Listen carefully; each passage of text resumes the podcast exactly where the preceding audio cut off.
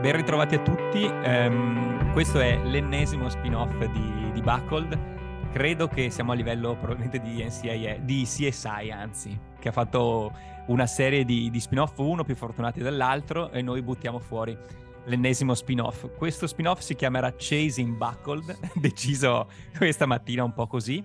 E la nostra intenzione è fare un po' di preview di gare che ehm, ritenute interessanti dalla maggior parte del board di Buckled, quindi è diciamo un board abbastanza ristretto.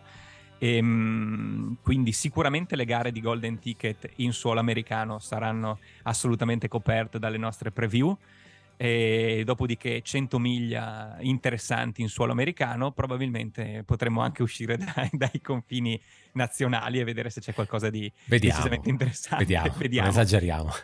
Credo non faremo Don Talon come eh, gara di Possibile. che assegna Golden Ticket. O loro non ce lo permetteranno, non ci permetteranno di farlo fino a che non impariamo effettivamente come si dice il, il nome time. della gara. Correttamente. Eh, um, sicuramente trovo molto figo partire da una gara um, che sta acquisendo sempre più importanza. Eh, parliamo di eh, Avelina Hundred, eh, 100 miglia. Si svolge questo weekend nel, nei deserti dell'Arizona, dopo vedremo con precisione dove, dove si svolge. Um, trovo che sia una gara che ha acquisito molta importanza in questi ultimi due anni, soprattutto per il fatto appunto che da due anni assegna Golden Ticket. E come vedremo il parterre sia maschile e femminile è molto molto ricco e io credo che ci sia da parte di chi eh, aspira a un golden ticket aspira a fare Western State l'anno prossimo veramente il ragionamento di mi tolgo il pensiero in quest'anno e poi vediamo l'anno prossimo di, di, costruire dei bei blocchi, un bel blocco per arrivare a Western State, perché sennò non mi spiego onestamente questa, um, questa miriade, questo pullulare di, di personalità di, di assoluto rilievo ehm, arriva, casca bene probabilmente mh, mhmm, nell'anno perché magari uno tiene una, una, una, cioè un allenamento, un, un, calendario un po' lungo per sfruttare quello che ha fatto nei, nei, mesi precedenti e come detto, piuttosto di dover pensare a un golden ticket a gennaio, febbraio o aprile, meglio togliermi il pensiero e poi, e poi si vedrà. Sì, tra l'altro è eh. su un percorso che poi appunto lo vedremo, è molto corribile, probabilmente non richiede una preparazione eh, totale di, di, mesi, è una di quelle cose che se ti sei preparato anche per altre gare simili durante l'anno, puoi anche giocartela lì andando a riprenderti la tua, la tua preparazione, funziona bene, come dici tu, è l'ultima, l'ultima, una delle ultime gare grosse dell'anno e anche per gli americani la prima vera gara che da Golden Ticket. Non penso ci siano onestamente americani che pensano vado a fare UTMB per andarmi a prendere il Golden no, Ticket. E, ed è vero quello che dici, piuttosto che andarsi a scannare su um, ne, con l'anno nuovo con i vari Black Canyon o quello che è uh, Canyons, che è ancora peggio, uh, per andare a prendere il Golden Ticket, meglio pensarci adesso e, e poi stare tranquilli per, per la prima parte dell'anno anche perché se possiamo consigliare, per quel poco che capiamo, se un americano punta al golden ticket, non credo che eh, l'UTMB porti bene in generale, quindi è meglio stare distante, è meglio approfittarne. Le statistiche con... dicono così. Esatto. Almeno il lato maschile. Sì. Sono d'accordo con te col discorso di preparazione specifica, però è anche vero che eh, piccolo spoiler, Dakota Jones viene da una preparazione totalmente diversa perché sarà a, nella griglia di partenza, ma eh, la sua estate è stata contraddistinta da hard rock e quindi si, trovi, si trova a dover switchare in maniera clamorosa. Quindi magari tanti usano l'estate per fare cose che eh, poi non gli è permesso fare in altri mesi dell'anno perché eh, in America ancora nevica. Vediamo se anche da noi arriverà questa, questa nuova moda, cioè la neve per cui probabilmente è veramente un grosso switch da fare per, per fine ottobre. Però eh, vedremo che ci sono anche tanti eh, specialisti della distanza, uno in particolare specialista proprio della gara. Assolutamente. E, e dicevi, dicevi, comunque una gara che appunto negli ultimi anni si è un po' contraddistinta o comunque si è fatta, si è fatta al suo pubblico. Io devo, devo, essere sincero, per me è una delle gare più affascinanti eh, degli Stati Uniti. Uno, eh, per, uno, per il, per il periodo uh, dove cade, quindi comunque se, secondo me è molto favorevole perché è molto scarico da altre gare, se poi andiamo effettivamente a, a staccarci da cose tipo diagonale, eccetera, eccetera. Due, per l'ambiente che c'è attorno, è secondo me una delle gare che possiamo definire come uniche nel suo genere, per il fatto è molto, è molto tematica, è molto car- ha, ha, una sua, ha, una sua, vita, non è, si, con- si contraddistingue dal resto, eh, c'è la festa in mezzo, poi ne parleremo. È, per assurdo il percorso è non un granché, nel senso il posto è splendido, il, il, il percorso in sé è, è, poco perché poi alla fine è una gara su loop, però resta una delle gare che mi affascina di più, proprio per l'ambiente che c'è attorno, proprio per i, questo senso di uh, si va là e si fa tre giorni di festa, è il Burning Man del trail per quanto... mi, mi, aspettavo che usassi la parola community, che è usata poco. E... Ho usato e... la parola Burning Man, dai. Esatto. E mi piace la, questa... Mh, mm, eh, eterogeneità che eh, Buckled rappresenta, nel senso che siamo molto d'accordo su sulla linea editoriale, chiamiamola così, io ti avrei detto una delle gare che, per, che non andrei mai a fare perché lo trovo abbastanza... Cioè, io non sono una persona assolutamente seria, non penso che l'ultra running sia una cosa seria per forza a tutti i costi. Diciamo che e prendessimo e portassimo in un contesto europeo diremmo che baracconata di merda. Lo fanno di là, ma io sono il primo a dire per, per tante cose, cose qua fatte mi fanno cagare, trasportate di là. Ah, madonna, è una meraviglia. Però su questo... Credo, credo che funzioni di più effettivamente se, se, sei un americano, vedi eh, uno che citiamo veramente poche volte su questo podcast, che è Tollefson, che qualche esatto. anno fa era andato a vederla e l'anno dopo, due anni dopo la corsa, l'ha vinta, però è proprio un discorso di eh, è la festa di fine anno. Io, io sì, la vedo sì. così e a me affascina questa cosa. Io so che se mai andassi a fare Avellina, Uh, probabilmente resterei in un angolo da solo perché è tutto troppo. uh, però mi rendo conto, è anche il motivo per cui durante questo weekend praticamente tutti quelli che, o comunque gran parte degli atleti che possono, che sono scarichi, sono liberi e hanno disponibilità, vanno là e fanno festa e sono vestiti da topo gigante e hanno le, le bacchette luminose e, e, si divertono e non per forza gareggiano, in pochi gareggiano. Quest'anno secondo me è anche una, è un'anomalia, ma è un anno particolare. Ripeto, Ti vedrei eh, è vestito da bene. dinosauro, così. Sì, sì, sì. Comunque premiano anche quello, quindi mai dire mai. Eh, per tornare nello specifico della gara, giusto per fare un, un preambolo, um, è la classica gara, secondo me anche per l'aspetto grafico e per i media che lo seguono, ehm, che se uno ci pensa, dice, vabbè, sarà nata ieri, in realtà già eh, una ventina d'anni perché il, eh, è stata, la, la, prima edizione è datata 2003, quindi l'anno prossimo festeggeranno i vent'anni. Eh, dal 2008 gestita da Jamil Kuri, che eh, l'anno dopo ha fondato Aravaipa e infatti è una delle gare, è la gara di punta di Aravaipa non so se la prima e da lì ha cominciato a strabordare perché veramente ne fa una marea. Se non, le, se non ho letto male, uh, lui ha comprato, non è che ha comprato, gli è stata passata la gara uh, come, esatto, race director, come race director. Nel, nel, 2008, ma lui ha fondato Aravaipa nel 2009, quindi presumo sì, che sì, potenzialmente sì, esatto. sia una delle prime esatto, uh, cioè, in mano sua. Quindi nato come race director e poi ha capito che c'è, che c'è del business da poter cavalcare sì. e fa benissimo l'amico sì, sì. Giamilone. Secondo me è uno dei gruppi sportivi, perché poi alla fine è quello, comunque una delle aziende legate a questo sport che, che funziona meglio e ha in mano eventi, ne abbiamo parlato mille volte, però in mano eventi completamente differenti tra loro, a parte gare da Golden Ticket che già secondo me è un bel palcoscenico, ma anche cose tipo Six Days in the Dome che sono sei giorni in cui la gente sta a correre in una pista che credo sia da 200 metri, quindi eh, cose molto molto particolari, e... però sono anche pionieri comunque sì, in questo, io, nello sport. Io trovo che riescano a mantenere eh, ovviamente le radici della cultura eh, dell'ultrarunning, eh, quindi senza perdere l'autenticità e sono tra i primi eh, ad aver sviluppato un, un, massiccio live coverage e l'utilizzo dei droni non iraniani ma americani.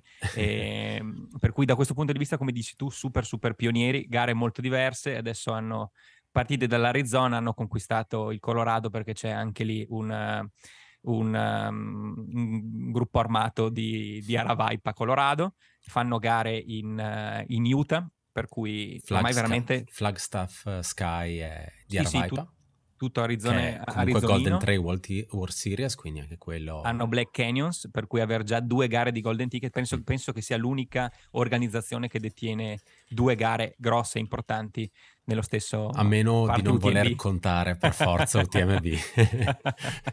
sì, però quelli e allora sono, ne, vabbè, abbiamo, ne abbiamo due e mezza.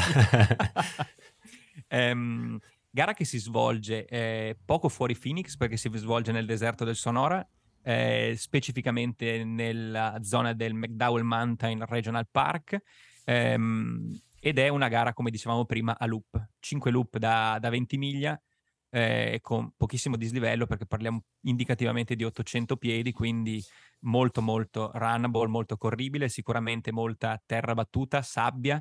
Qualche punto ho sentito addirittura tecnico, hanno detto che ci sono dei punti in cui forse 6-7 rocce ci sono, Uff. però quello che mi fa veramente ridere è come la prendono molto sul serio, quindi dicono eh, ma chi ha eh, skills, abilità da, da, corridore vero dovrà stare attento nei pezzi di, di roccia. Sarei veramente curioso di, di, vedere la ripresa di questi pezzi in cui, che sono un po' più tecnici. Eh, giusto per curiosità, vengono solcati il Pemberton, lo Shalmo, il Cinch Trail e l'Escondido Trail per la prima parte, per il primo loop. Eh, si rientra sempre poi casa base dove c'è la festa e tutto e si riparte per cinque volte. Chi fa invece la gara da, da 100 km fa solo, fa solo tre loop. E chi fa la 30 uh, ne fa solo uno. Chi vuole solo un assaggino. Esatto, fa, fa 30 km e fa... Esatto, assolutamente. Um, nasce come Havelina 100 e poi, visto che fa ridere, Avelina 100, quindi JJ e eh, tendenzialmente coincide con il weekend di Halloween, quindi gli prende veramente, veramente, veramente molto bene. Um, so che hai un po' di curiosità riguardo de- della gara, un, cosi- un, po' di cose bizzarre quantomeno. Ah, ce n'è, ce n'è, una lunga lista. Secondo me è una delle cose, è una delle gare che ha la, la più lunga lista di cose strane a riguardo. E non parliamo di uh, cose tipo il regolamento di Run Rabbit Run dove dicevano ah potreste incontrare questa lista di animali. Sì. No. eh, beh, intanto partiamo dalle cose che forse sono sono strane ma in modo normale. Uh, mi sono segnato il discorso dei pacer, ovviamente, uh, gara che consente l'utilizzo di pacer. Ci sono due modi per recuperare il proprio pacer, o dopo il terzo giro, ricordiamo a 100 miglia appunto come dicevi ne a 5, oppure all'arrivo del tramonto. Quindi se, uh, se tu hai, se ci stai impiegando più o meno tempo, appena arriva il tramonto puoi prenderti il, il pacer. Puoi avere il pacer anche sulla gara da 100 km, puoi averlo dopo due giri, ovviamente. Uh, per quanto riguarda le temperature, uh, le loro medie o comunque le medie dichiarate, uh, essendo deserto ed essendo a cavallo tra ottobre e novembre, lo sbalzo di temperatura è notevole. Medie dichiarate loro dicono intorno ai 27 gradi di massima e eh, mi pare 15 gradi di minima. Co- eh, caso vuole saranno anche le temperature che ci saranno domani in partenza, quindi in questo momento danno 27 di massima e 13 di minima, una cosa di questo tipo. Anche se loro dicono nella, nella, nostra storia sono state registrate anche temperature molto più estreme e si parla di 35-40 gradi o 0 gradi di notte, quindi ah, sì. swing notevole. Infatti nel regolamento, scusami, nel, uh, nel manuale per, uh, per i corridori non si chiama così in italiano, però non mi viene la parola. Race Manual. Esatto, questa è la parola in inglese, questa, ho fatto la traduzione diretta e mh, dicevano proprio che eh, non sono infrequenti i casi in cui la gente patisce e soffre e ha un colpo di calore durante il giorno e poi torna dopo 3-4 ore praticamente in semi-ipotermia alla, alla base. Um, parliamo dei record o parliamo, no, parliamo prima delle cose strane. Intanto lo, lo definiscono come evento R, per gli americani rated R vuol dire non per la famiglia. Uh, ovviamente non è una classificazione uh, ufficiale, quello che loro dicono è uh, non portateci vostro figlio o se portate vostro figlio sappiate che comunque potrebbero esserci delle nudità.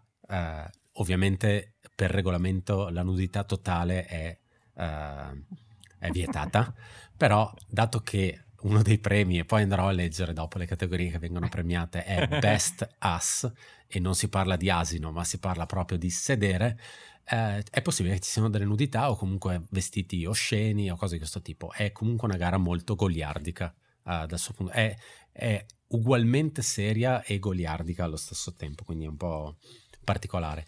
Ci sono due fibbie differenti, sono identiche ma sono una più grossa dell'altra. Sub 24 fibbia grossa, sub 30 fibbia un po' più piccolina. Uh, la fibbia riporta il logo della, il logo della gara, quindi lo, il, la, vel, la, velina, questa specie di cinghialotto uh, dell'Arizona, presumo sia molto local come, come bestia. Non so nemmeno se si vedono sul percorso, non so, presumo di sì. Allora. Purtroppo non venivano elencati gli animali che si possono incontrare sul percorso, però do per scontato proprio la base. Serpenti. Pr- serpenti, proprio quello, quello... il minimo, no il minimo sindacale. io, ti direi, io ti direi minimo serpenti, scorpioni, ragni, ragni. E, e avelinas. Sì, e, e coyote magari di notte. Sì, ma è più probabile che li si... o almeno ti auguro di, nel caso di sentirli e di non vederli. eh, per quanto riguarda le premiazioni, eh, poi vediamo le premiazioni serie. Una delle cose particolari che fanno è, oltre ai, cl- ai classici primo, secondo, terzo, eccetera, eccetera, eh, vanno a premiare anche una top 3 dei migliori costumi. Ovviamente ci devi correre col costume e viene valutato anche come Uh, o comunque quanto integro arriva il costume alla fine. Uh, il, viene premiata la prima vergine e non si intende in termini sessuali ma in termini Immolata di a Jamil in termini di gara quindi il tempo più veloce per il primo uh, il tempo più veloce uh, per la prima partecipazione ad Avelina. Quindi mettiamo che il quarto classificato è la prima volta che fa Avelina vince il premio Vergine anche. Ovviamente uh, finisher più giovane finisher più vecchio ultimissimo, dead last, quindi ultimo finisher in assoluto, c'è, una, c'è un Jerry Kay uh, Most Memorable Performance che è dedicato alla ex race director della gara, chi, ha, chi si è inventato la gara. Uh, Robert Lopez Service Award, ovviamente premio al volontario, Most Valuable, quindi più, più utile, eh, volontario più utile. Uh, come dicevamo, Best Ass, quindi miglior culo, eh, questo vuol dire che uh, all'arrivo, quindi ogni volta che si passa per, il, per, le, per l'arrivo e la ripartenza al, al, punto centrale della gara, bisogna in qualche modo mostrarlo perché sennò non, possono, non puoi partecipare Vincerlo. alla competizione eh. e best team finish solo per squadre ovviamente non ufficiali composte da due persone meglio se marito moglie fratello sorella eccetera eccetera non amico amico diciamo sì, che tendono, tendono a non votare questa cosa Uh, per regolamento, questa secondo me è una cosa molto bella, uh, tutti uh, gli award sono decisi dal race director e bribes and flattery, che vuol dire um, um, soldi e, e, complimenti al race director, sono, come, sono forme accettate per, per, per, ricevere più voti. Ci sta, eh? cioè la trasparenza del regolamento, no? che dopo non venga fuori, ma non era scritto, no no, paghi e così puoi pretendere anche qualcosa. Assolutamente. Passiamo alle cose un po' più, un po più serie, un po' di, sì. di panorama di, di, chi abbiamo in partenza. Sì. Ehm, sicuramente abbiamo un, una partecipazione composita per eh, vergini o per eh, nuovi ritorni, per qualcuno che deve dimostrare qualcosa, qualcuno che ha dimostrato e probabilmente dovrà, dovrà ritornarci eh, gente che è abituata a correre in montagna e gente che è abituata a correre nel, nel deserto. Partiamo con, il, um, con, la griglia maschile. Sì. E, um, in griglia maschile faccio giusto due, un po' di nomi e poi approfondiamo un po'. Avremo in partenza Nick Curi, quindi classico eh, fratello del, del, race director, quindi eh, non ha pagato di, il biglietto. Di diritto dentro, non ha pagato il biglietto, probabilmente verrà ehm, premiato come best ass, tutte queste cose qua, e Nick Curry. Abbiamo Matt Daniels, Arlen Glick, Mark Hammond, Dakota Jones, Ryan Montgomery, Jacob Pusey e Jonathan Rea. Mm, giusto per fermarsi un po' su questi nomi, discorso a parte su uh, Patrick Reagan giusto per, perché è sicuramente quello un po' più, su cui c'è un po' più da discutere probabilmente. Um, Nick Curi, eh, finisher recente di Hard Rock quest'anno, con, con, il fratello, è uscito un, un, video tra l'altro sempre di Aravipa con eh, un po' di spezzoni della gara, tendenzialmente spezzoni della gara di Jamil, perché poi Nick è partito e come sappiamo è the king of negative split, per cui esatto. parte piano e partito col fratello, pian piano poi la, se l'è lasciato alle spalle. Um, grande performer su, su, gare corribili, quindi eh, record americano sulle eh, 100 miglia desert, eh, sulle 24 ore Desert Solstice e eh, quindi io non lo vedo onestamente molto male in una gara di questo tipo, molto corribile, eh, in cui soprattutto ehm, c'è uno studio cui, di cui parlerà poi Ale, un, un piccolo studio eh, che è stato pubblicato su, su Iron Far in cui si parlava delle, delle, frequenze delle cadenze a giro e del pace dei, dei vari top eh, a Avelina per uno abituato a partire un po' piano per poi prendere man mano confidenza potrebbe essere anche il tipo di gara che fa per lui. Eh, discorso diverso per Matt Daniels, eh, grande meteo- meteora, possiamo dire meteora? Sì, ah, probabilmente ah, sì. sì. nel senso ci si aspettava molto per come è arrivato, sì. Anche perché lo ricordiamo vincitore di Black Canyon, quindi con Golden Ticket 2019 poi prendersi un quarto posto alla prima apparizione a, a Western State, che per i tempi non era il 2022 in cui il primo che, cioè la prima partecipazione uno si porta a casa eh, la gara, arrivare a fare quarto con dei mostri sacri davanti è stata, è stata tanta roba per uno che ha um, che è uno di, dei classici americani che ha il, um, il miglio sotto i quattro minuti. Non sono tantissimi, non sono pochi, ma è comunque un risultato degno di, degno di nota. Eh, C'è anche un video corre... molto bello su questa cosa. Sì, esatto.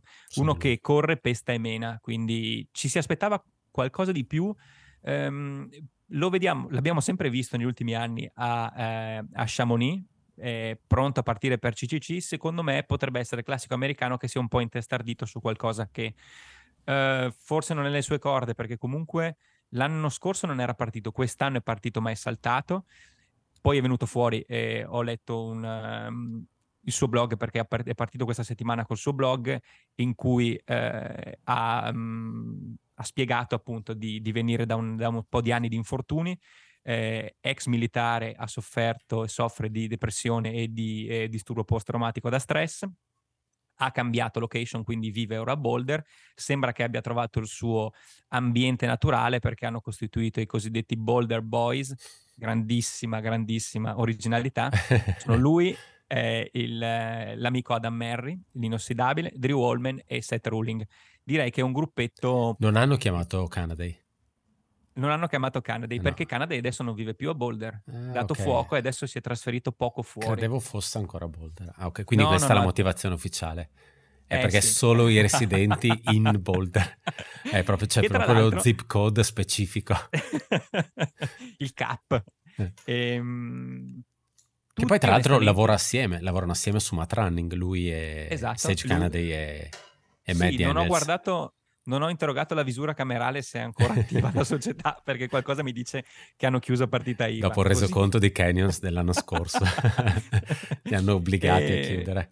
Potrebbe essere la risposta mh, del Colorado agli ex Coconino Cowboys ormai. Comunque sono relativamente giovani, eh, qualcuno, cioè non da tantissimo nel, nel, nella bocca di tutti all'interno del mondo dell'ultra running, potrebbero fare qualcosa di interessante. Com- sia a me piacciono molto Drew Holman e Seth Ruling, si sono affacciati da poco e potrebbero veramente avere qualcosa da dire. A proposito di Coconino, secondo te in questo momento potremmo entrarci anche io e te, visto che hanno, hanno avuto delle sì. defezioni? Secondo me non hanno più queste grandi...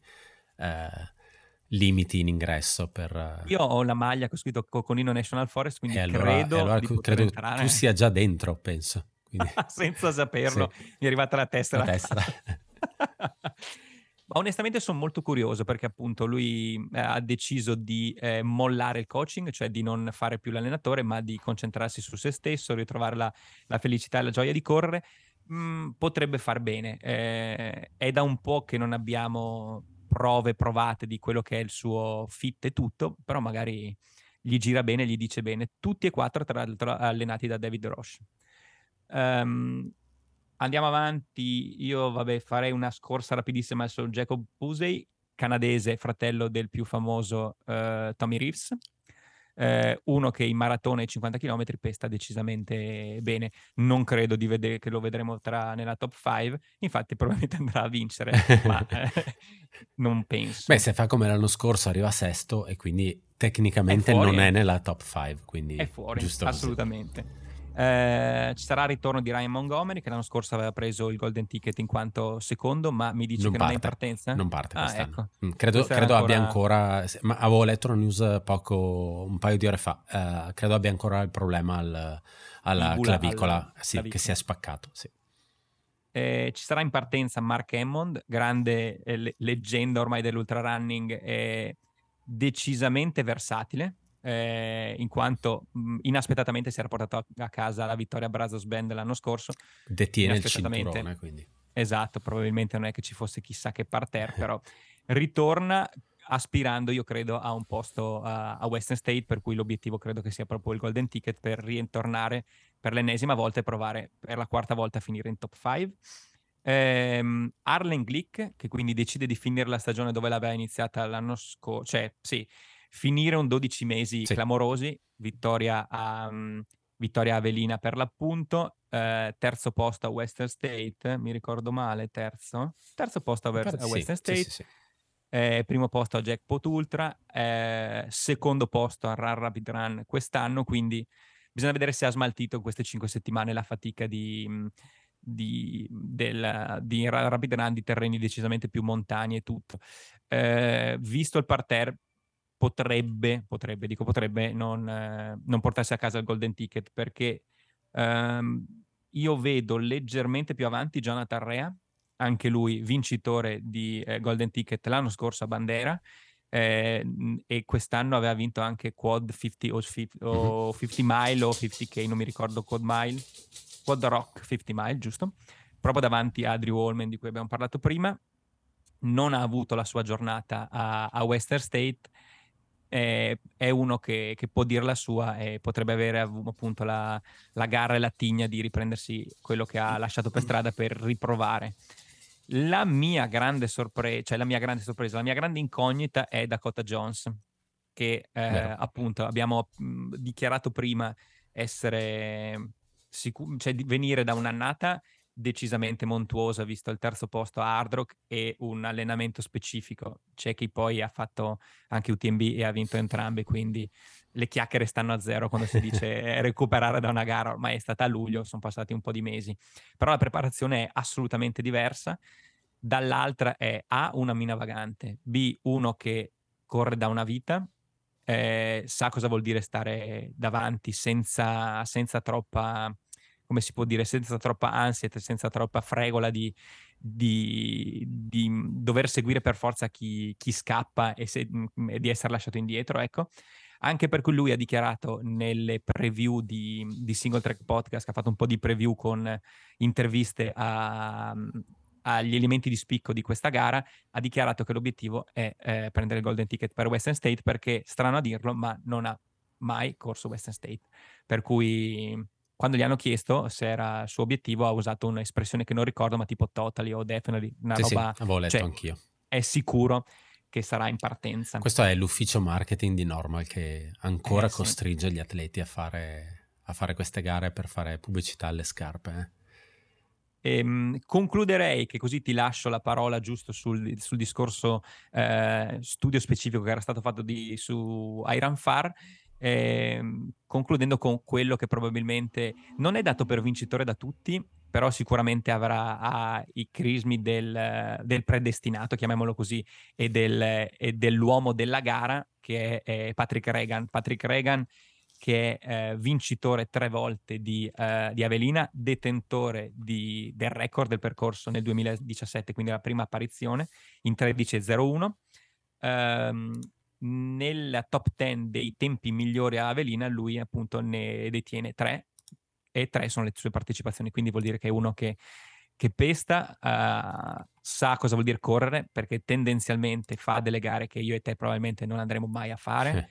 Jackpot, eh, Bezos Brand, eh, Tunnel Hill, Desert Solstice, Avelina per quel che mi riguarda, per cui eh, diciamo che mi ha, ci ha sorpreso tre anni fa vederlo in top 10 a Western State. È chiaramente una gara super corribile, però ha molto più dislivello di quello a cui ehm, il signor Patrick è, è, è, abituato. Prima di lasciarti la parola su questo, volevo leggere solo le top 10 dei tempi di, di Avelina. Il primo, il, cioè il, record, come dicevo, è di 13.01 di Pat Regan, secondo eh, tempo è sempre di Pat Regan, terzo Glick, Tollefson, Zach Bitter, Ryan Montgomery, Regan, Al Corner, Paul Giblin e Cole Watson conclude in 13.49. Quindi in 50 minuti, dai 13 ai 13.49, 13.01 e 13.49, abbiamo eh, 10 dei migliori tempi. Gara assolutamente velocissima. Di questi tempi, tre sono stati realizzati esatto. l'anno scorso, una gara super veloce. E ultima cosa, poi veramente ti lascio.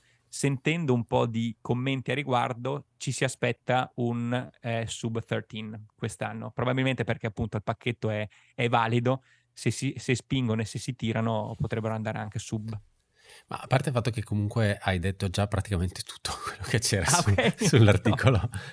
però no, e la cosa secondo me interessante era appunto il fatto che eh, praticamente un terzo della top 10 dei tempi migliori è, è appunto da, detenuta da, da, Patrick Regan e uno potrebbe dire anche, ah cavoli, però, però se l'è giocata quando non c'era parterre, quando non c'era nessuno. In realtà appunto il suo tempo migliore è il 2017 e ok, magari non c'era nessuno, ma quell'anno le temperature hanno superato i 40 gradi, quindi è, è, pazzesco pensare che in condizioni così estreme lui riesca a dare così tanto. Infatti una delle cose che facevano vedere nel, nell'articolo di Aaron Farr erano gli split sui vari loop eh, di Patrick Regan e degli altri eh, atleti presenti in questa top 10, in realtà gli altri sette atleti eh, per i tempi, e facevano vedere che mentre tutti gli atleti vanno in calare, Patrick Regan sugli ultimi due loop va a salire. Quindi in realtà lui riesce sempre a chiudere la gara eh, in, un, in, modo migliore di come la partita, mettiamola così. Infatti se devo pensare comunque a lui non, non riesco a immaginarlo come uno che eh, è davanti a spingere assieme, assieme, al gruppo. È uno che eh, ha, ha la sua esperienza, ha la sua testa, sa come vuole gareggiare e questo secondo me è molto importante e fa tanto la differenza con, su, su, molti atleti che di solito tendono per loro stessa missione a, nel momento in cui parte la gara a fare la gara degli altri e non fare la gara che vorrebbero fare.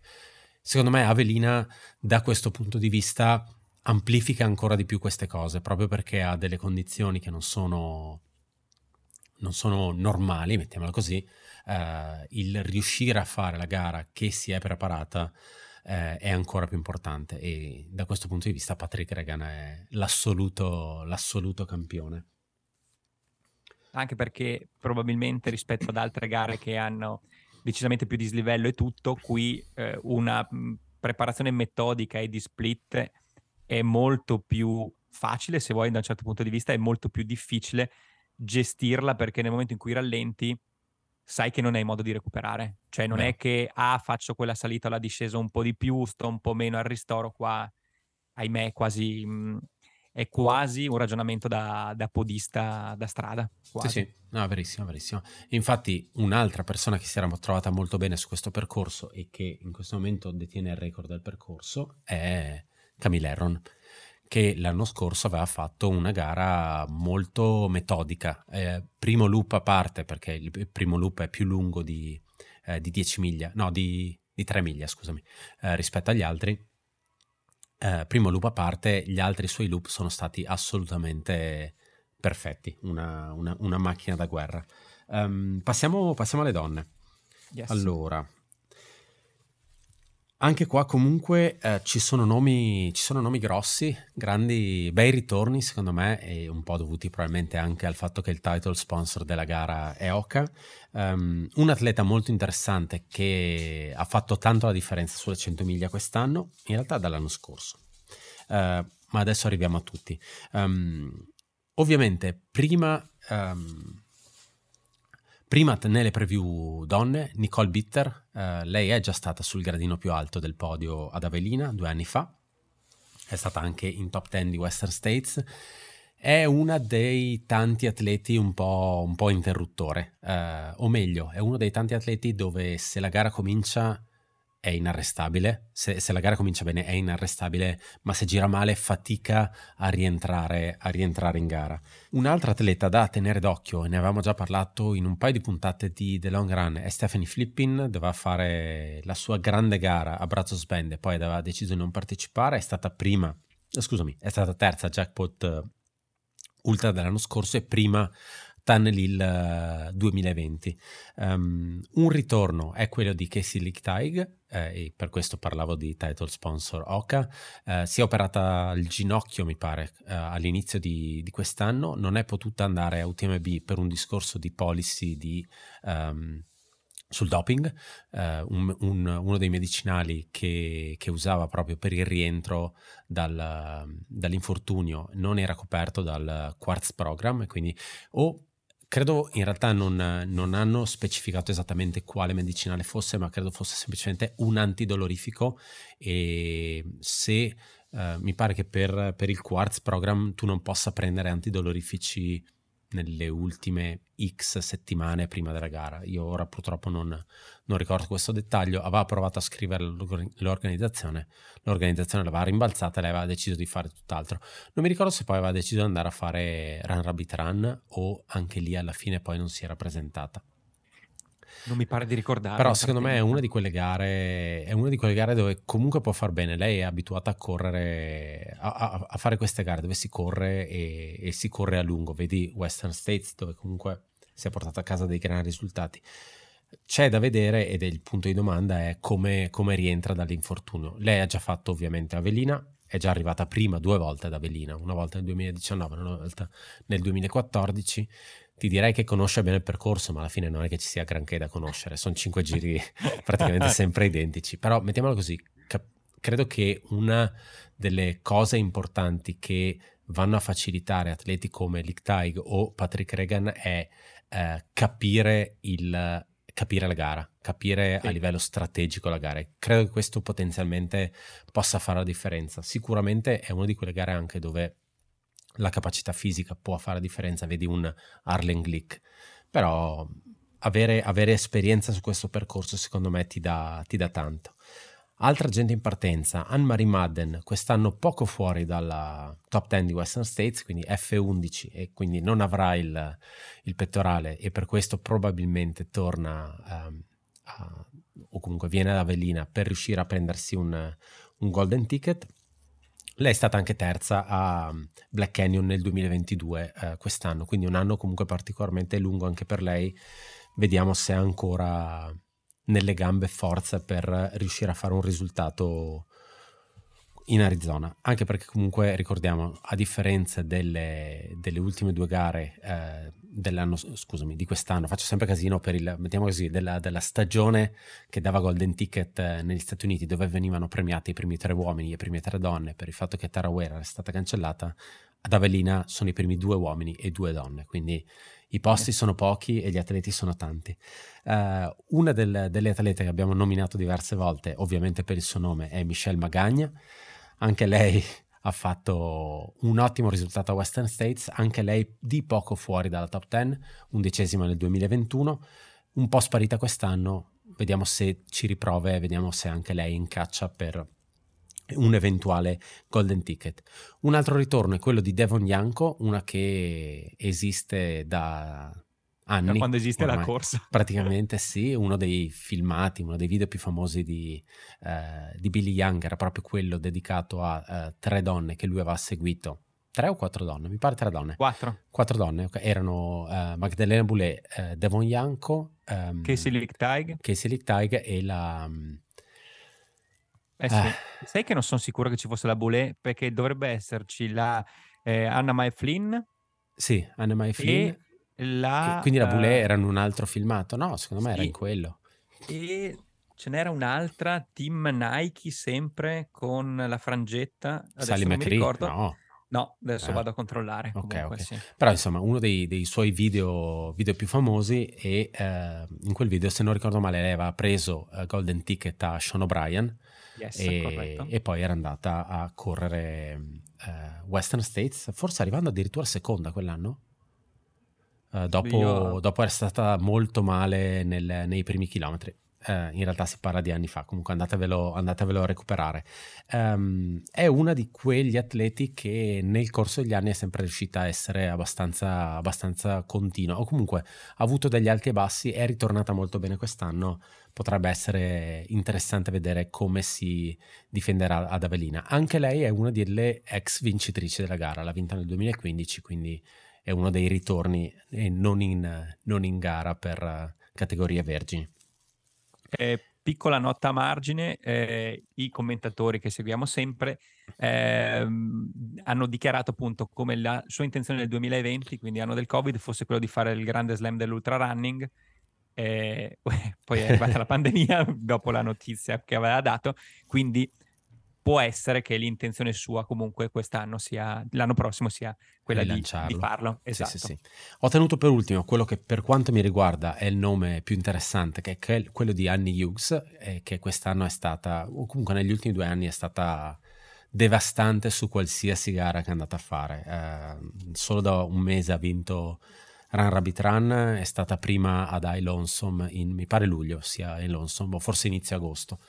Eh, ha corso, ha vinto, ha corso e vinto 200 miglia, ha vinto gara da 100 miglia, bene o male non credo, forse uh, Western States a parte, non credo abbia mai perso una gara da 100 miglia, quindi, però non ha mai partecipato ad Avelina, quindi lei secondo me sarà molto interessante da vedere. Lei aveva vinto forse il suo debutto sulle 100 miglia, è stata a Leadville, possibile, due anni fa. Esatto, e l'intenzione sua, l'ha già detto, non gliene fate un cazzo del Golden Ticket perché sarà hard rock.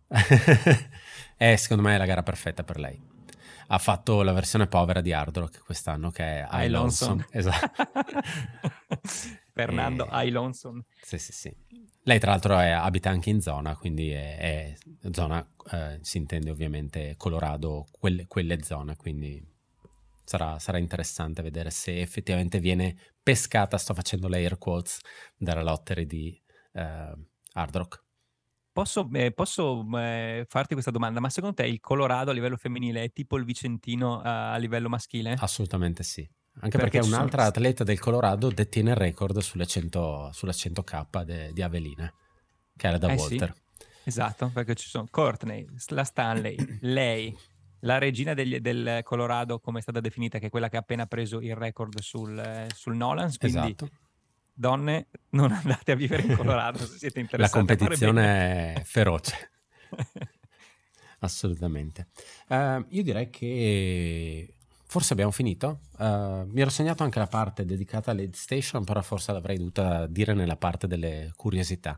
Ah, anzi, no, dico, dico, un'ultima cosa. Nel caso qualcuno fosse interessato a iscriversi l'anno prossimo, um, due cose in realtà. Non esiste materiale obbligatorio. Da nessuna parte è scritto materiale obbligatorio. Il, il senso della Runner's Guide è usate la testa. È una, è una gara dove fa caldo di giorno e freddo di notte, quindi usate la testa. Um, non si parla di lottery, ci sono 850 posti disponibili per la gara da 100 miglia, le altre gare ovviamente non ci interessano, e, o comunque se dovete andare in America, a meno che non siete proprio eh, pieni di soldi e non sappiate cosa farvene, eh, andate a farvi una 100 miglia nel caso se volete fare Avelina.